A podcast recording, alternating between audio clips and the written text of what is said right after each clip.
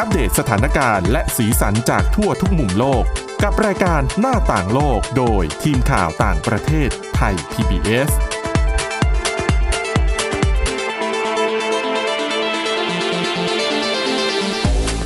สวัสดีค่ะคุณผู้ฟังนี่คือรายการหน้าต่างโลกนะคะเรากลับมาพบกับคุณผู้ฟังเป็นประจำค่ะตั้งแต่วันจันทร์ถึงวันศุกร์นะคะ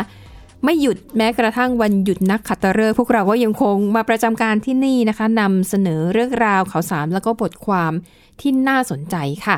สำหรับวันนี้ค่ะพบกับคุณชลันธรโยธาสมุทรแล้วก็ดิฉันสวรักษ์จากวิวัฒนาคุณค่ะสวัสดีค่ะค่ะอ่ะนี่เป็น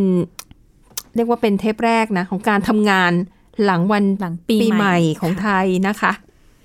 เป็นไงเรื่องราวที่เรานำมาเสนอวันนี้แม้ประเทศไทยอาจจะหยุดสงกรานต์ได้ท่องเที่ยวนะคะแต่ว่าสถานการณ์รอบๆประเทศไทยการเมืองโลกก็ยังร้อนแรงต่อเนื่องมาตลอดนะคะค่ะโดยเฉพาะอย่างยิ่งสถานการณ์ที่เมียนมาตอนนี้อาจจะไม่ค่อยได้เห็นข่าวมากนักในในสื่อกระแสหลักเพราะว่าการประท้วงก็ลดลงมากแต่ว่าการใช้ความรุนแรงการปะทะกันในพื้นที่ที่เมียนมาเนี่ยยังคงเกิดขึ้นต่อเนื่องนะคะแล้วก็คล้ายๆกับจะเป็นปัญหาทับซ้อนเพราะก่อนหน้านี้ก็จะเป็นการปะทะกันระหว่างกลุ่มต่อต้านรัฐบาลทหารเมียนมาที่ประชาชนออกมาฝึกอาวุธจับอาวุธแล้วก็ต่อสู้กับกองทัพเมียนมาอันนี้ก็ยังคงเกิดขึ้นต่อเนื่องแต่อีกการปะทะที่เกิดขึ้นก็เป็นการปะทะระหว่างชนกลุ่มน้อยต่างๆในเมียนมาที่ก่อนหน้านี้มีปัญหากันอยู่เนืองๆนะคะแล้วล่าสุดก็เกิดการประทะกันอีกโดยเฉพาะใกล้ๆกับบริเวณชายแดนไทยทางตอนเหนือของไทยทางเชียงใหม่นะคะซึ่งเป็นพื้นที่ใกล้รัฐฉานคือก่อนหน้านี้เราก็อาจจะได้ยินเหตุปะทะในพื้นที่ทาง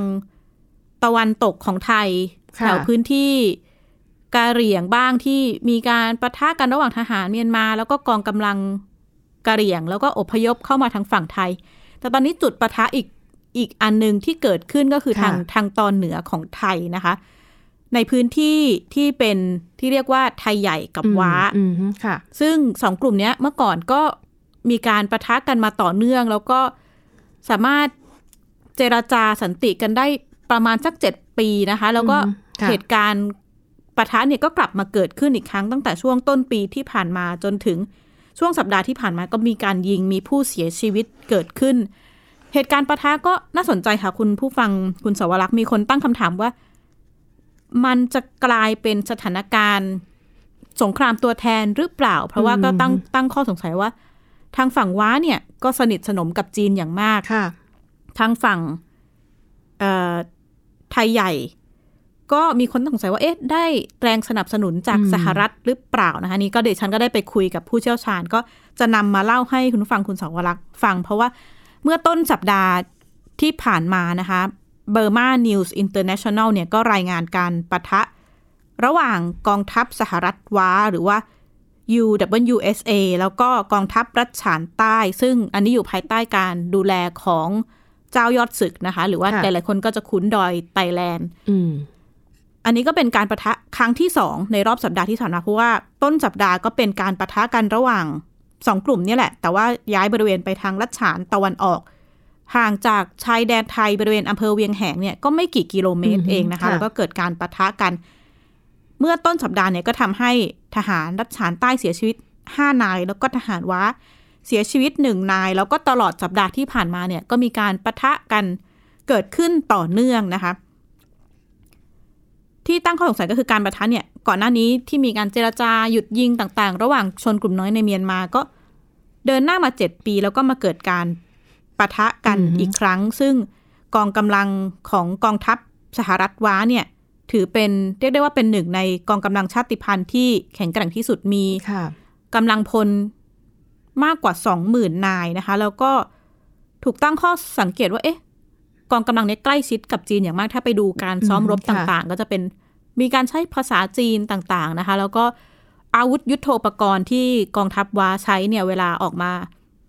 แสดงพาเหรดเดินขบวนต่างๆก็เป็นอาวุธของจีนเกือบทั้งหมดนะคะ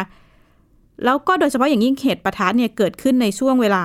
ไล่เลี่ยกับการที่วันนามองละวิน รัฐมนตรีต่างประเทศในรัฐบาลทหารเมียนมาเดินทางไปเยือนจีนแล้วก็พบกับหวังอี้รัฐมนตรีต่างประเทศจีนทำให้นักวิเคราะห์การเมืองในรัฐฉานเนี่ยก็ออกมาบอกว่าเอ๊ะมันจะเกี่ยวข้องว่ากรณีนี้เกี่ยวข้องกับจีนสนับสนุนหรือว่า uh-huh. เกิดการเป็นสงครามตัวแทนหรือเปล่านะคะผู้ช่วยศาสตราจารย์ดุลยภาคปรีชารัตน์รองผู้อำนวยการสถาบันเอเชียตะวันออกก็ประเมินว่าอาจจะไม่สามารถสรุปได้ง่ายๆอย่างนั้นเพราะว่าพื้นที่รัฐฉานเองก็เป็นพื้นที่ที่มีความมีเหตุปะทะระหว่างชนกลุ่มน้อยเกิดขึ้นต่อเนื่องแล้วก็มีความซับซ้อนมากกว่าที่จะไปสรุปว่าเหตุการณ์ที่เกิดขึ้นเป็นสงครามตัวแทนค่ะค่ะว่ามันเป็นเรื่องปกติอยู่แล้วนะครับในการเปิดปฏิบัติการสงครามระหว่างกลุ่มชาติพันธุ์ต่างๆโดยเฉพาะในพื้นที่รัฐฉานกับสองเนี่ยก็คือมันมีผลกระทบผลพวงนะครับมาจากการบุกขึ้นเหนือของทัพเจ้ายอดศึกก่อนแล้วโดนตีตกเข้ามาทางใต้นะครับและทางใต้เนี่ยก็กำลังมีสมรภูมิเพราะว้าก็มีอาณาเขตอยู่ทางทิศใต้ด้วยนะครับว่านี่ก็คือความซับซ้อนของสถานการณ์ขณะที่กองทัพว้ากับไทยใหญ่เนี่ยก็เป็นคู่ขัดแย้งกันมาตลอดนะคะแล้วก็แต่ละครั้งที่ปะทะกันเนี่ยก็ส่งผลกระทบบริเวณชายแดนไทยพอสมควรถ้าย้อนไปช่วงก่อนหน้านี้ที่คุณทักษิณเป็นนายกรัฐมนตรีก็เกิดเหตุปะทะในพื้นที่ใหญ่ๆแล้วก็เกิดส่งผลกระทบต่อชายแดนไทยค่อนข้างมากนะคะขณะที่สภากอบกู้รัฐฉานหรือว่า อาร์ ซี เอส เอส เนี่ยก็เป็นไม้เบื่อไม้เมากับกองทัพเมียนมามานานหลังจากการทำรัฐประหารเนี่ยกองทัพไทยใหญ่ก็ประกาศชัดนะคะยืนเคียงข้างรัฐบาลเอกภาพแห่งชาติเมียนมาหรือว่ารัฐบาลเงาของเมียนมาค่ะดิฉันก็ได้พูดคุยกับผู้เชี่ยวชาญว่ามองความสัมพันธ์ว่าเอ๊ะถ้ากรณีนี้งั้นหมายถึงว่าว้าเนี่ยเลือกข้างเลยไหมว่าจะยืนข้างรัฐบาลทหารเมียนมาแล้วก็อยู่ขั้วตรงข้ามกับกองทัพประชาชนหรือว่า อาร์ ซี เอส เอส ก็จะเดินหน้าสนับสนุนรัฐบาลเงาอย่างชัดเจนหรือเปล่าผู้เชี่ยวชาญก็บอกว่าอาจจะไม่ง่ายขนาดนั้นเพราะว่าความสัมพันธ์ของชนกลุ่มน้อยในเมียนมากับรัฐบาลทหารเมียนมาซับซ้อนอย่างมากนะคะแต่ละคนมีhidden agenda ของตัวเองการจะปรับเปลี่ยนอะไรเนี่ยก็ขึ้นอยู่กับสถานการณ์ณเวลานั้นว่าเขาได้เปรียบหรือเสียเปรียบเพราะว่าอาจารย์มองว่าความสัมพันธ์ระหว่างกองทัพว้ากับกองทัพเมียนมาเนี่ยตอนนี้ที่อาจจะดูเหมือนจับมือไปด้วยกันแต่บางทีก็ทั้งสองฝ่ายก็ไม่ได้ไม่ได้ลงรอยหรือว่าเชื่อใจกันมากนักเพราะว่าผู้วิจารณ์บอกว่าจริงๆกองทัพเมียนมาก็เรียกได้ว่าเกรงเกรงกองทัพว้าหน่อยเพราะว่าหนึ่งกำลังพลเยอะอาวุธยุทโธปกรณ์เยอะแล้วก็สนิทสนมกับจีนอย่างมากกองทัพเมียนมาก็คงไม่อยากให้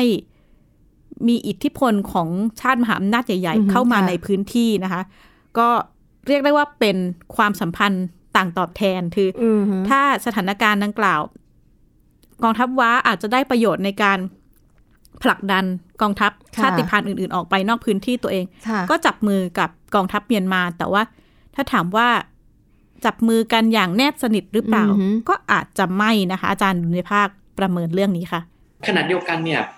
กองทัพพม่ากับว้าก็ระแวงกันอยู่เหมือนกันนะครับเนื่องจากว่า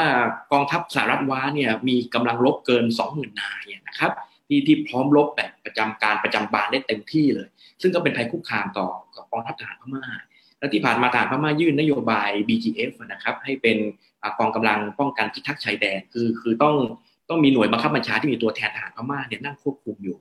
นะครับก็คือโอนเข้ามาอยู่ใต้บังคับบัญชาของกองทัพพม่าว้าก็ไม่ยอมนะครับเพราะว่าว้าก็เป็นกองทัพขนาดใหญ่เขาไม่ยอมวางอาวุธแล้วที่สำคัญเขาก็มีสายสัมพันธ์พิเศษกับทางการจีนด้วยนะครับว่ามีว้ากับโกกั้งเนี่ยมีความแนบแน่นกับจีนมากแล้วก็กองบัญชาการยุทธศาสตร์ก็อยู่ติดชายแดนจีนดิฉันก็ได้พูดคุยว่าเอ๊ะแล้วจริงๆแนวโน้มการเกิดสงครามตัวแทนในเมียนมามันมีมากน้อยขนาดไหนนะคะผู้เชี่ยวชาญบอกว่าจริงๆถ้าย้อนไปช่วงสักสงครามเย็นเนี่ยก็เขาเรียกว่าเห็นเงาเห็นเงาตัวแทนของชาติมหาอำนาจแต่อาจจะไม่ได้มีการเรียกได้ว่าเข้าไปสนับสนุนกำลังหรือว่าเข้ามาต่อสู้อย่างหลายๆพื้นที่แต่เห็นการอาวุธอย่างเช่นก็จะชัดเจนว่ากลุ่มพื้นที่นี้ใช้อาวุธของจีนแผ่นดินใหญ่กลุ่มพื้นที่นี้เห็น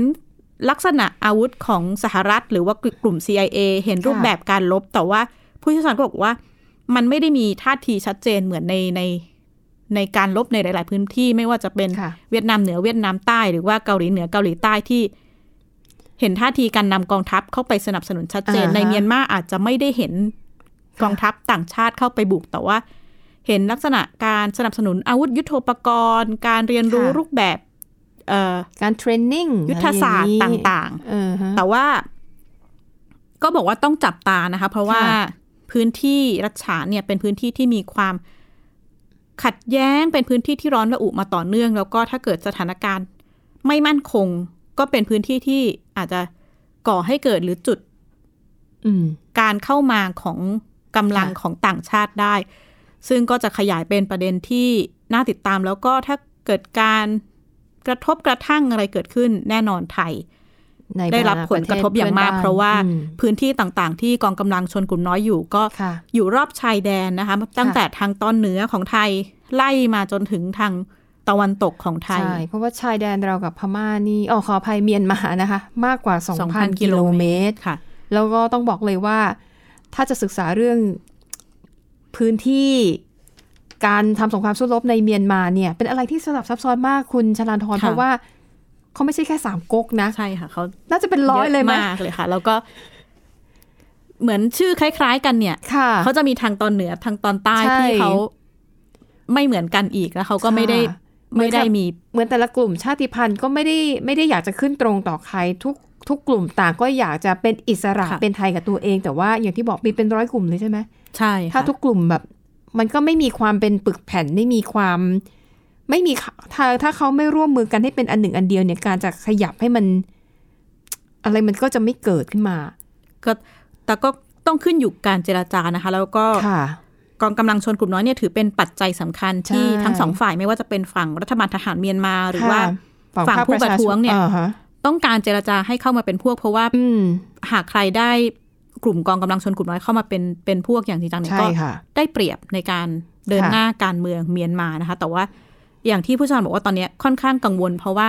แนวประทะเกิดขึ้นสองที่พร้อมกันทั้งตอนเหนือของไทยแล้วก็ทางตะวันตกของไทยบริเวณกะเหรี่ยงซึ่งก็จะกระทบต่อการที่การดูแลความมั่นคงชายแดนของไทยนะคะนี่ก็เป็นท่าทีก็ยังมีปัญหาเรื่องโควิดอีกเนาะใช่ค่ะสถานการณ์โควิดก็ยังกดยังเกิดขึ้นต่อเนื่องนะคะค่ะนี่ก็เป็นเรื่องปวดหัวเหมือนกันเรื่องเครียดๆที่เกิดขึ้นปีกว่าแล้วมั้ยจะน่าจะสองปีแล้วกว่าแล้วค่ะดิฉันจำได้คือหนึ่งกุมภาพันธ์ปีที่แล้วใช่ไหมคะสถานการณ์ก็ยังคงก็ไม่ได้ดูดีขึ้นเกิดเรียกเรียกได้ว่ารุนแรงรุนแรงขึ้นในลักษณะการใช้อาวุธยุทโธปกรณ์ที่อาวุธหนักมากขึ้นแต่ว่าเหตุเกิดก็จะเกิดบริเวณชายแดนพื้นที่กำลังชนกลุ่มน้อยซึ่งที่ที่ต้องจับตานะคะในอีกน่าจะเดือนข้างหน้าที่กองทัพเมียนมาจะครบรอบวันกองทัพซึ่งเป็นวันสำคัญเลยหลายๆครั้งวันกองทัพอย่างครั้งที่แล้วระหว่างการรัฐประหารก็เป็นวันที่คนเสียชีวิตจำนวนมากแล้วรัฐบาลทหารเมียนมาออกมาประกาศแล้วนะคะว่าจะกำจัดคนที่ต่อต้านแล้วแล้วก็โดยเฉพาะกลุ่มกองกำลังติดอาวุธซึ่งเขาก็เรียกเลยว่าเป็นกลุ่มทอริสต์เป็นกลุ่มก่อการร้ายที่เกิดขึ้นในเมียนมาเพราะฉะนั้นแน่นอนเขาจะไม่ได้ปฏิบัติต่อคนคนกลุ่มเหล่านี้ในฐานะเพื่อนร่วมชาติเดียวกันสถานการณ์ก็ค่อนข้างรุนแรงแล้วก็น่ากังวลก็ยังคงน่ากังวลอยู่นะคะแม้ว่าข่าวข่าวเนี่ยจะค่อยๆซาแล้วก็จริงๆดูในเมืองอย่างนครย่างกุ้งเนี่ยมันก็ไม่ดูไม่ค่อยมีอรุณแรงมีประท้วงปละปลายและประท้วงแบบมาเร็วไปเร็ว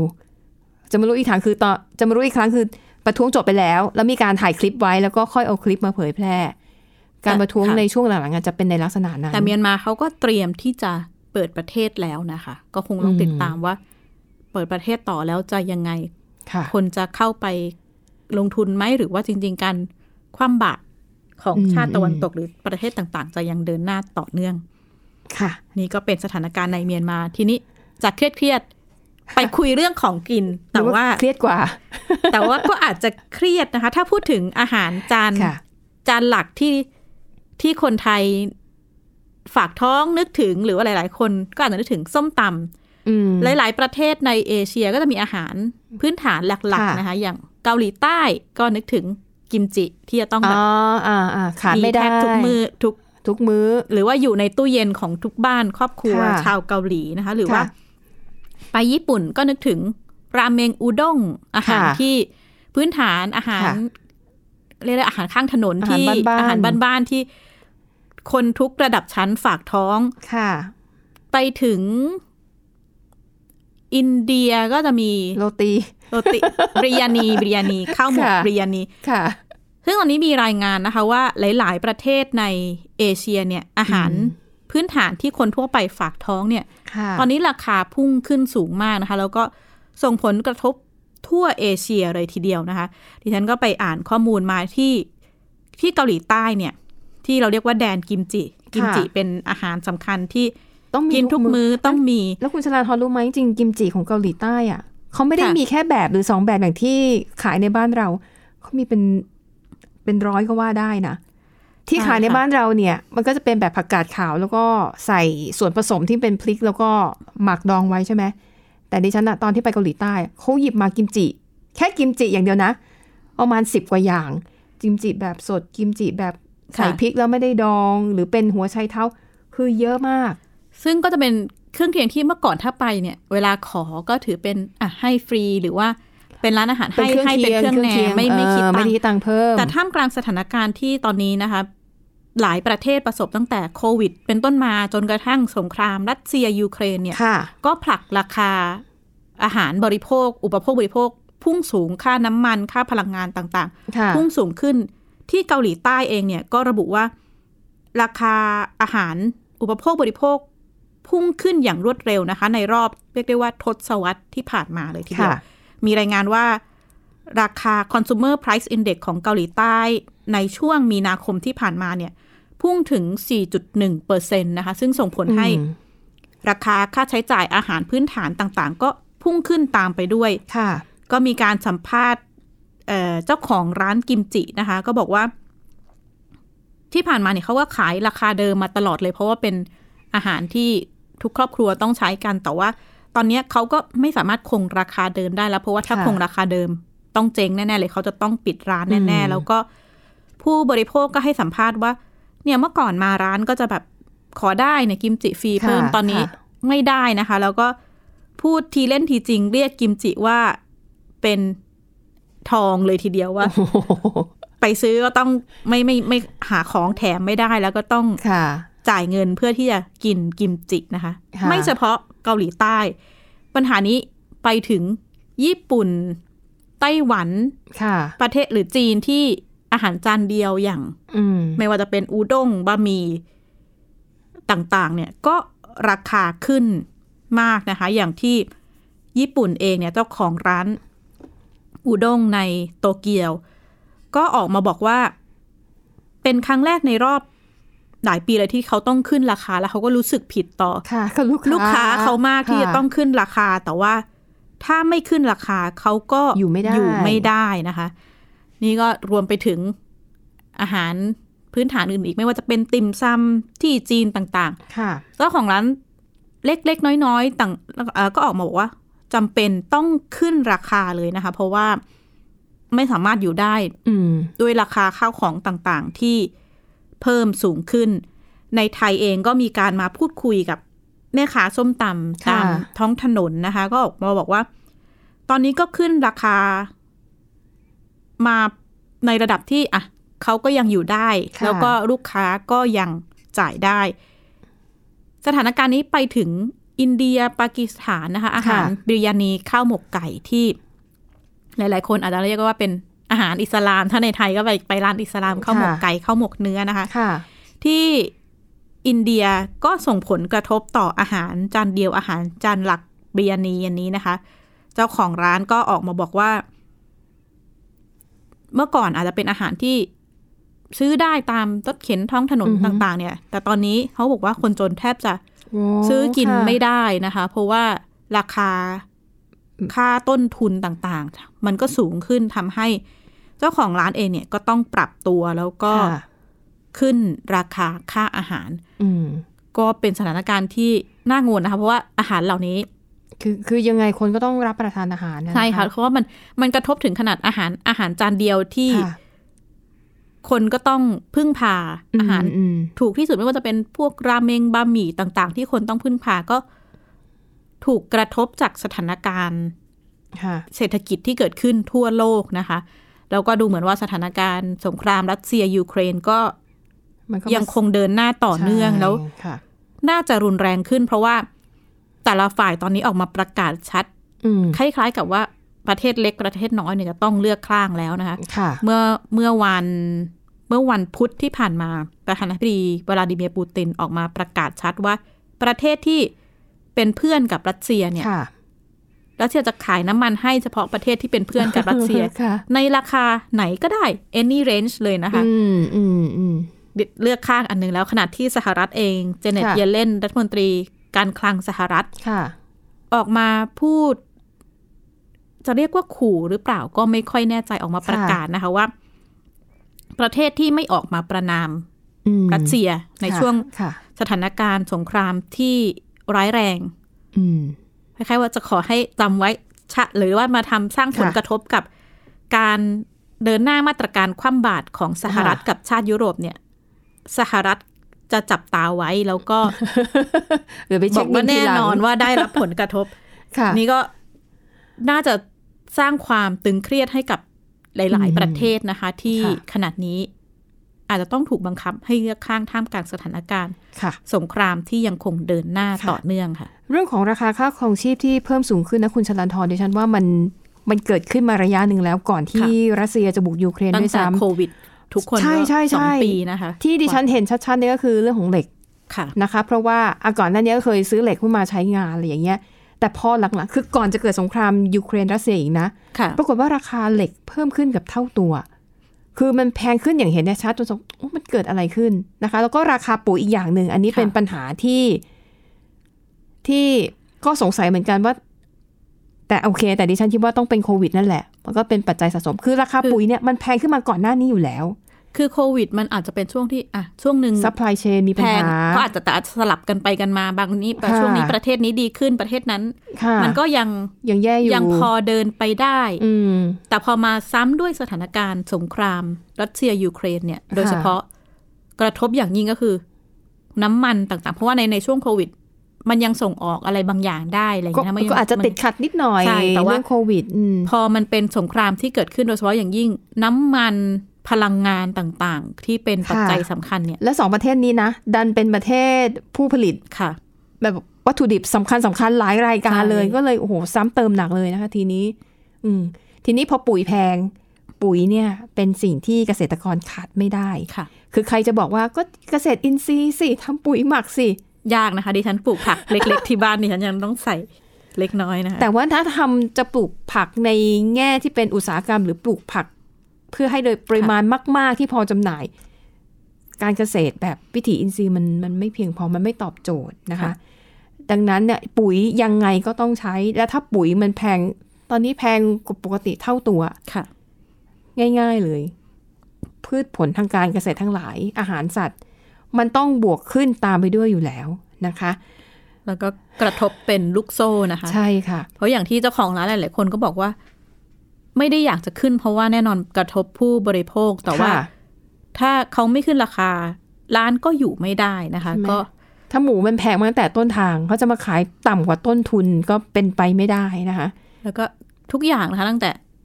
หมูไก่ผักไปจนถึงแก๊สน้ำมันค่าขนส่งนี่ขนาดดิฉันสั่งน้ำเปล่าอ่ะมีจดหมายมาเมื่อวานขอขึ้นราคาน้ำเปล่า เดี๋ยวนี้ดิฉันไปซื้อของในตลาดนี่ตกใจมากนะคะว่าราคามันขึ้นในระดับที่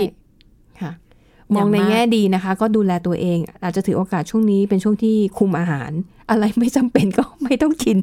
รักษาสุขภาพด้วยแล้วก็ลดรายจ่ายของตัวเองด้วยเพราะว่าเออวิกฤตค่าครองชีพแพงเกิดขึ้นทั้งโลกนะคะใช่ไหมเพราะเท่าที่เราอ่านข่าวใช่ค่ะทั่วโลกเป็นเหมือนกันหมดนะคะอ่ะดังนั้นณเวลานี้ดูแลตัวเองค่ะคุณผู้ฟังเพราะดูเหมือนสถานการณ์ปัญหามันน่าจะไปอีกนานอ่ะใช่ค่ะสถานะเพราะว่ามันยังไม่เห็นแสงสว่างที่ปลายอุโมงค์นะคะอ่ะเอาละค่ะแล้วทั้งหมดนี้ก็คือข้อมูลเรื่องราวข่าวสารที่น่าสนใจและนำเสนอนะคะก็หวังว่าข้อมูลเหล่านี้เนี่ยจะเป็นประโยชน์คุณผู้ฟังบ้างไม่มากก็น้อย สำหรับวันนี้หมดเวลาแล้วนะคะเราสองคนและทีมงานลาไปก่อนพบกันใหม่ตอนหน้าสวัสดีค่ะสวัสดีค่ะ Thai พี บี เอส Podcast View the World via The Voice